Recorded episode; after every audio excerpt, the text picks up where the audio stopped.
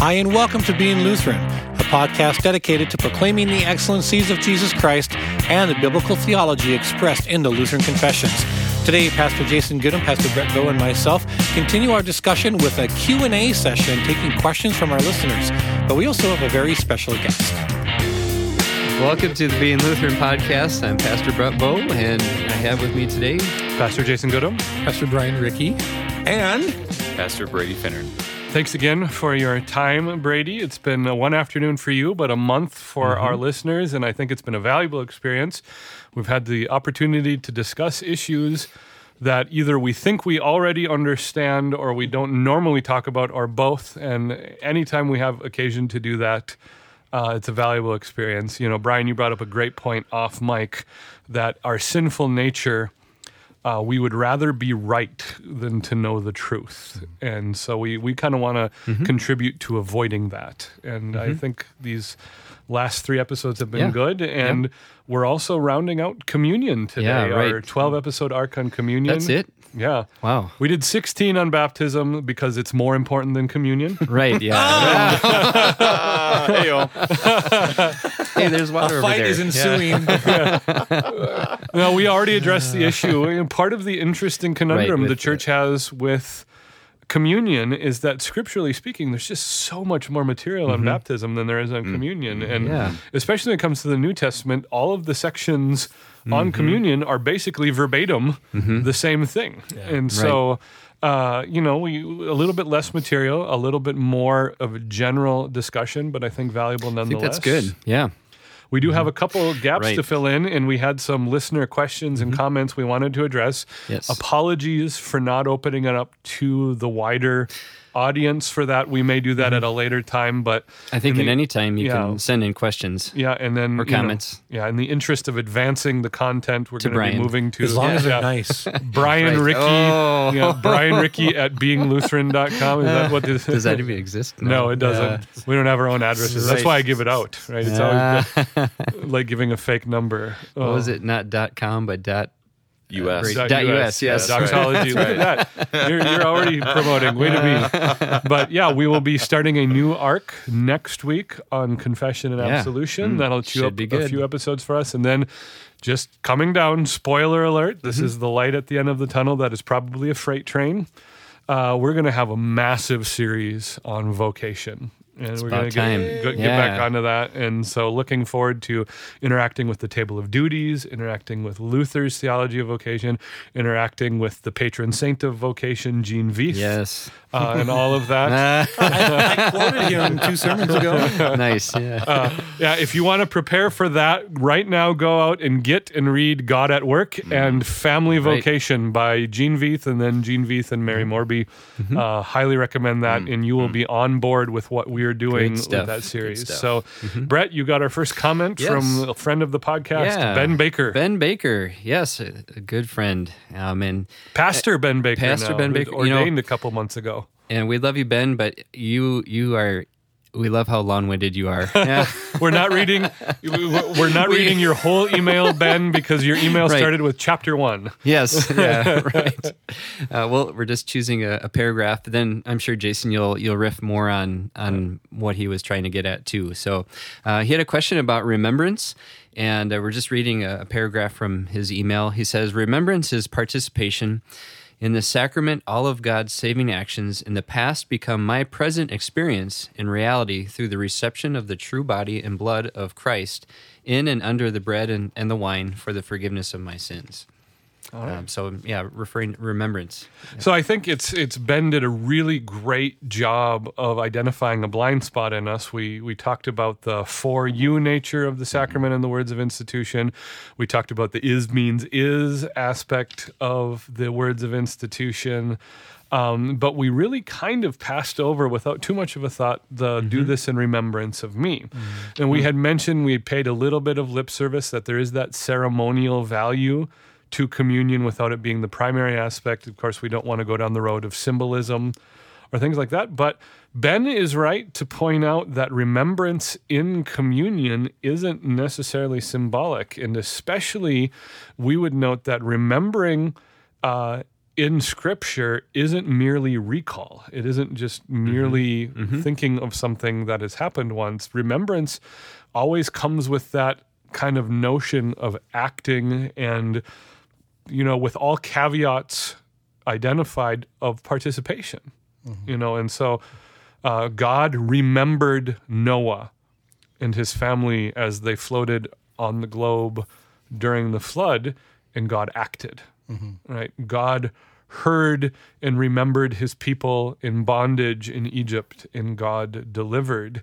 And so, when we are called to remember what Christ has done, like Ben has said, Yeah. we are mm-hmm. called to remember that we are part of God's salvation story because ultimately he has saved us. Mm-hmm. And so the the the salvation during the flood is our salvation and the salvation during the exodus is our salvation and the conquering of the promised land is our conquering of the promised land and and so on and so forth it's it's why I, I really one of the things I appreciate most about Lutheran doctrine mm-hmm. is that the history of Israel is our history as the children of God, and it's a history that points to what God has done for us in Christ. Mm-hmm. Mm-hmm. Yep. That was an invitation for more Yeah, discussion, by right. the way. Panel of three other hosts of the Being Lutheran podcast. If you want to I riff think on you that, ha- no, I think you handled it really, really well. You know, Awesome. uh, bringing forward the in remembrance, bringing forward that's what that was what was completed on the cross, and uh, just as we proclaim uh, on Easter and Good Friday that it is finished, you know, paid in full, and uh, we can do that every Sunday as we participate in Holy Communion, and bringing and bringing that uh, to a place where it's not just lip service, not just going through the motions, but that is a real, tangible thing. That assurance of faith, mm-hmm. uh, the freedom of Christ Jesus, the reminder that when the Son sets us free, Right. we are free indeed. Hmm. Does that put it in the realm of more of a gospel invitation? Um, yeah. Well, th- here's the question. I think this is the question that needs to be asked, and you guys can all answer this. Uh, and it's also for the sake of generating content for this episode so that we can keep recording. But when we remember, We never run out of things to say. we, we go over. We we'll never just- go under. we'll, we'll just talk about baseball if we run out of things to talk about, right? Uh, no, we won't. when you, we remember, when Christ commands us, do this in remembrance of me, and you guys all teach congregations and preach, when we remember, what are we remembering and how do you teach that? Let's talk about that. Yeah.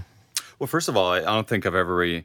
We are so scared as Lutherans to be seen as ones who see it as symbol. Yeah. That this part where it happens twice, this do in remembrance of me. I mean, Jesus says this twice. And so this is an important aspect to faith is that part of faith is remembering what has been done because mm-hmm. that's what's happening now. Um, and like you said, remembering, you know, and, and he, Jesus, God speaks this way all the time. It says, remember when I did this and led you out of Egypt and those kind of things. And this is a, just like you said, assurance. And this is why when we talk about communion, yes, we are receiving the forgiveness of sins. But as you guys have talked about, the AFLC is very good at remember, saying this is also assurance. We don't mm-hmm. want to ever deny that reality. We need to bring mm-hmm. those both together, you know, as mm-hmm. much as possible. So I, this is enlightening for me. I guess you're always so scared. Like, you, like I know there's a church I went into once, and on their altar it said, "Do this in remembrance of me."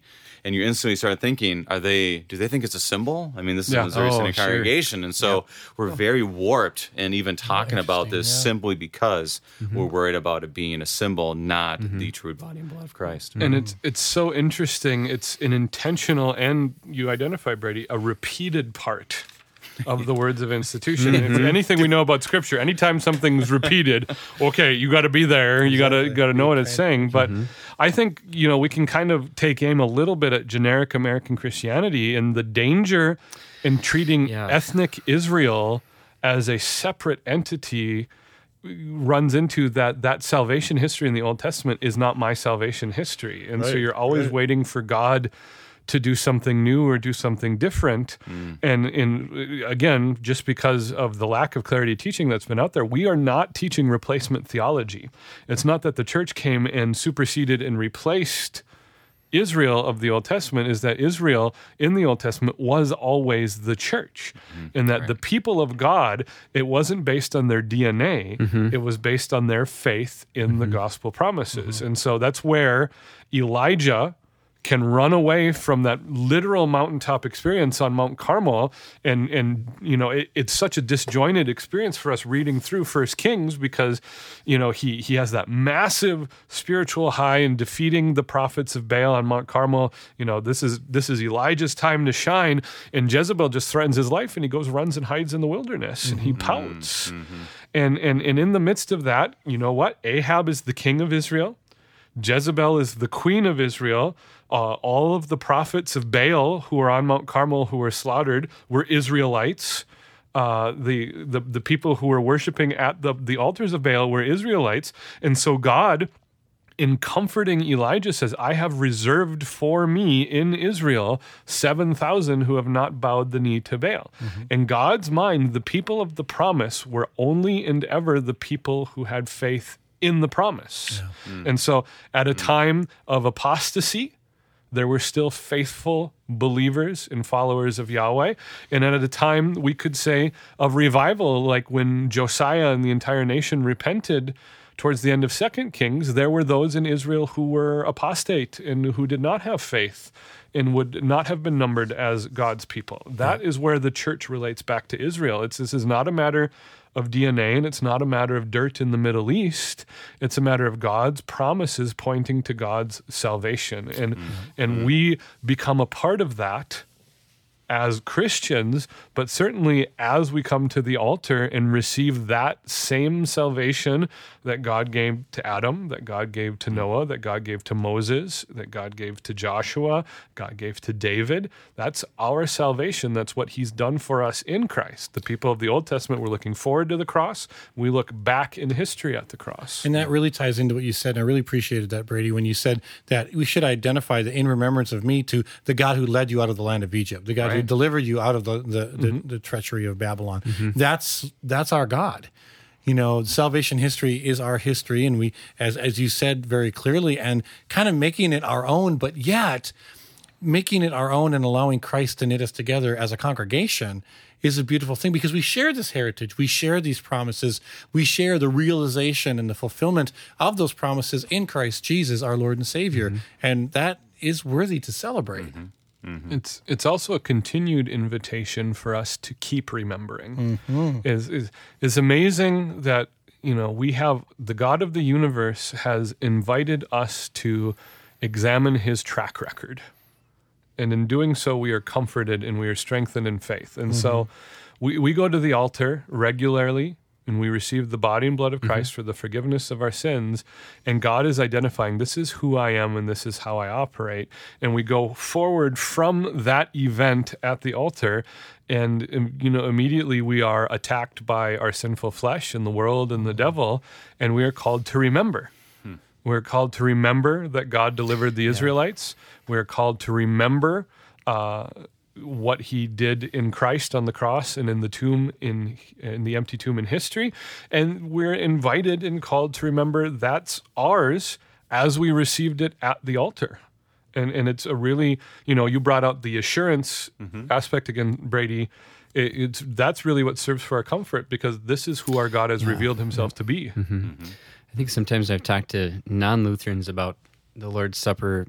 They they view the remembrance as a burden, a, a law thing, Yeah. and I what I'm hearing is you're talking about this as a gospel thing. Yeah. It's absolutely a gospel feature. It's not a command of, you know, r- you know, remember uh, that you were supposed to mow the lawn or something. You know, Re- remember your helping verbs from grammar or things like that. It's a this God calls us to remember. It's more Because- on the lines of like yeah. believe. Yeah, and in mm-hmm. remembering, we mm-hmm. are comforted and strengthened in our faith and assured of where we stand with God. Mm-hmm. But I don't think it's too difficult or too much of a stretch or, or also incorrect to remember why Jesus went to the cross Yeah. for my sin, that he took my place. And so I think that with uh, contrition and humility, as we talked about a couple less episodes, coming to the Lord's table with humility, con- contrition, and thankfulness in our heart, we remember the great gift that we have in Christ Jesus.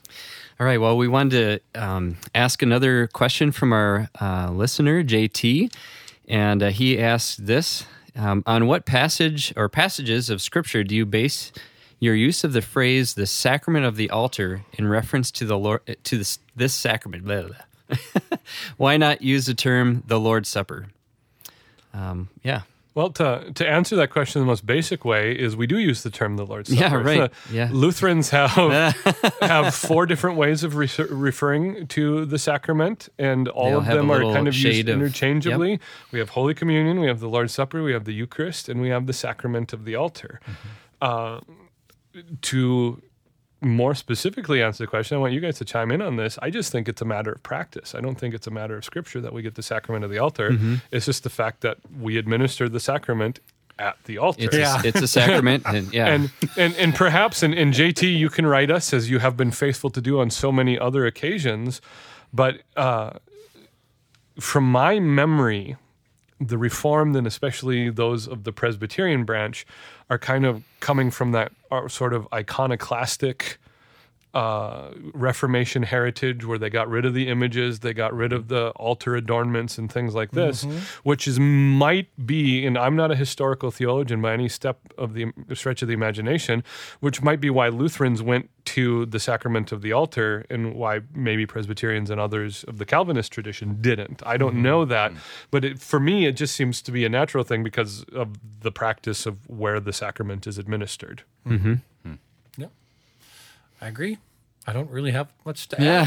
add there. Way to go, Jason. all right, Yeah. yes, You know, and I got to be I got to be honest with you. I don't know that I've ever really thought about it No. yeah, too much. You I'm know, not, we know I'm not a- sure uh, that in my church I would even say the sacrament of the altar. I mean, maybe Yeah, I've personally refer- never said that. Uh, The other three I use interchangeably all the time. Yeah, right. We, I use sacrament of the altar more than I use Eucharist, but I mm-hmm. use it in my teaching, and Right. not so much. Not it's not like we have it Sunday in the morning, yeah. bulletin, mm-hmm. sacrament of the altar, you know, on, on a marquee or things like that.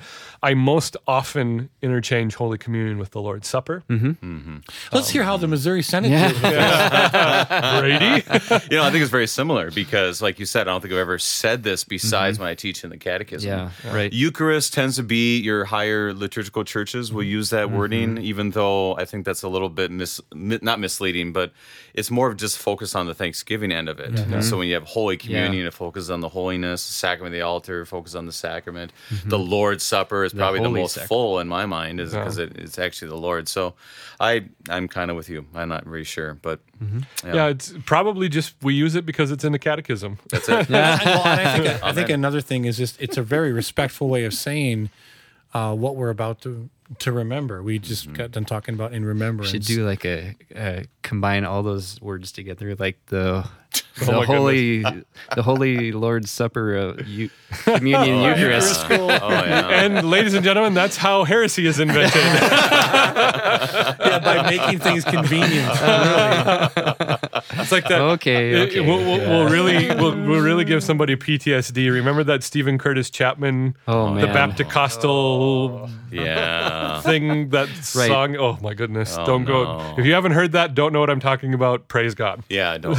don't go down that road. 90s CCM is Who an was the Christian time. comedian that did the same thing? Kind of that. um Tim Hawkins? Yes. Yeah. Oh, yeah. yes. Yeah. He had. Ninety percent of the time, the question "Who is the Christian comedian?" The It's Tim answer is Tim Hawkins. Sorry. That's right. sorry. That's right. The the other the other Maybe- ten percent is Ken Davis. But we actually went to go see him. I sorry, I can't. I He's couldn't remember his name. hilarious, He by the way. is, Oh, he's and great. he didn't leave anybody alone. I was, No. and it was, it was like equal opportunity poking. You know, it was, it was good. and I think sometimes it's okay to hear that. It's like, well, you know, do we take things too Yeah, far here? absolutely. But, Sure. but I, I think that in defense of of that term. Because we are dealing with the true presence of the true body, body and blood of Christ, I, I think it's just reverential Yeah.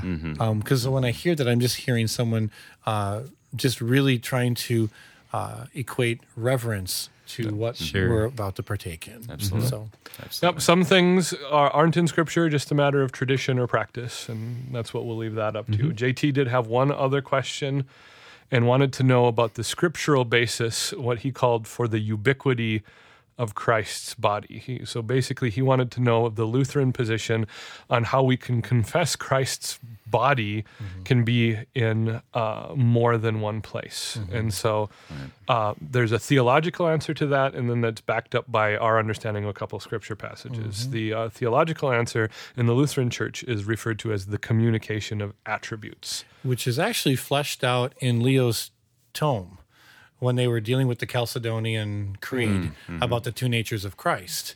And so it has been a church tradition for many, many years to believe that the, the humanity of Christ is now in communication with the deity of Christ and that Christ can then honor his promise to us that I'm with you to the, I am always with you to the end of the age. I am always with you. I'll never leave you as orphans. All of the promises that God will never leave us or forsake us. Mm. Mm-hmm. Yeah, and so the, the easiest way to explain this from the Lutheran perspective that I use in my congregations is I can't talk about the two natures of Christ without first talking about the Trinity mm-hmm. because it helps us explain Oh, what yes. we're doing. Let's so I talk about look, the Trinity. you guys should have seen Brian's eyes light up. Trinity does for Brian what vocation does for Jason. Mm. Um, but in the Trinity, we say there are three persons in one God, one mm-hmm. God and three persons. So they're not three gods. Uh, there is one God, but God has three persons Father, Son, Holy Spirit. In the same way, there is one Christ with two natures. Mm-hmm. Mm-hmm. So there are two natures in one Christ the divine nature mm-hmm. and a human nature. Now, th- this was really poorly by certain theologians during the Reformation tried to be explained by gluing two boards together. But the problem with that is it doesn't create one board, it's still two boards. So Christ has a divine nature and Christ has a human nature, and they both have particular attributes that are endemic to those specific natures. So Hypostatic union. the hypostatic union is what's called really deep theology here. Uh, if you really want to do some heavy lifting, read Two Natures in Christ by Martin Chemnitz. Oh, Yeah. it's Beautiful it's uh, it's like 700 pages of the thickest theology you will ever read, and it is absolutely necessary. It's, It's great. lovely. Required textbook for seminary. Um, at, at, at, at our AFLC? AFLC Yeah, it is. right. Yep. yeah, us too. But I think we only read a hundred of it. well, So I, yeah. I, th- we ended up functionally reading only about 100 of it too. Yeah. But, Oh, that's life. Yeah. yeah. but Yep.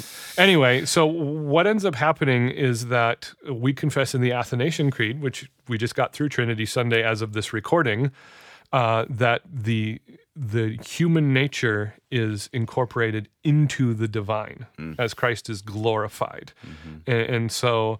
Uh, in his glorification, now that human nature has those properties of the divine, which is how the body of Christ can be in more than one place at one time. Now that's that's an imprecise way of saying it. Yeah. But as long as we always end with there are two distinct natures in one person and there is a communication Of those the, of the attributes. deity Yeah. attributes to, to the human. Uh, but we can never ever lose that distinction that there are two distinct natures and Christ is one and he is also one with the triune God. So Luther's actually really good at explaining that Yep. in Large Catechism, I think it is, where he says that now Christ died according to the human nature, Mm-hmm. but because Christ is one person, we can also appropriately say that God died. Yeah. There's a lot of also great early church fathers writings on Yep. this topic, uh, especially around that third, fourth century where the whole Chalcedonian thing came out. So So anyway, that is a long way of explaining. Then we go to a passage like Matthew 28, verses 18 through 20, the Great Commission. First, Corinth, uh, First Corinthians chapter 15. Yep. Uh, Where Christ says, Surely I will be with you always, even to the end of the age. We would understand Christ's presence as a real, actual presence with his church based on the communication of attributes and his divine nature. Another aspect hmm. is we see Christ walking through walls in his human nature after he Yeah. has risen from the dead. Then, if that attribute is then ascribed to his humanity, why not the others? So it's it, it's a progression, JT. It's a really short way to answer a very complex question, but that's probably the best we can do without doing an entire series on it. as appealing as it sounds to some of you, it's not in the cards for us for quite some time. We got more of the confessions to cover, Yeah. and so when we bounce back next week, we will be talking about confession and Yeah, absolution. definitely. Not that uh, we ascribe to tarot cards or witchcraft in any way, shape, or form. You said in the cards. Oh, My goodness. Or playing cards. I'm just kidding. Also, next week we'll be talking about figures of speech. On that note, I'm going to read a passage of scripture and we're going to say goodbye. Thank you guys for listening. Brady, thank you so Thank much you. for Yes, thank joining you. us. It was Thank you. Yes. an honor having you here. Mm-hmm. I think this is appropriate. I'd just like to read the end of Galatians chapter 3. But now that faith has come, we are no longer under a guardian, for in Christ you are sons of God through faith. For as many of you as been baptized into Christ have put on Christ. There is neither Jew nor Greek, there is neither slave nor free, there is neither male nor female, for you are all one in Christ Jesus. And if you are Christ's, then you are Abraham's offspring, heirs according to the promise. Amen. Amen. Thank you for joining us. Please look us up on the web at beinglutheran.com. Also, invite a friend to check us out on Spotify and iTunes. Please join us next week as we continue to study the Lutheran Confessions and the wonderful gift that we have in salvation in Christ Jesus. God bless you and have a great week.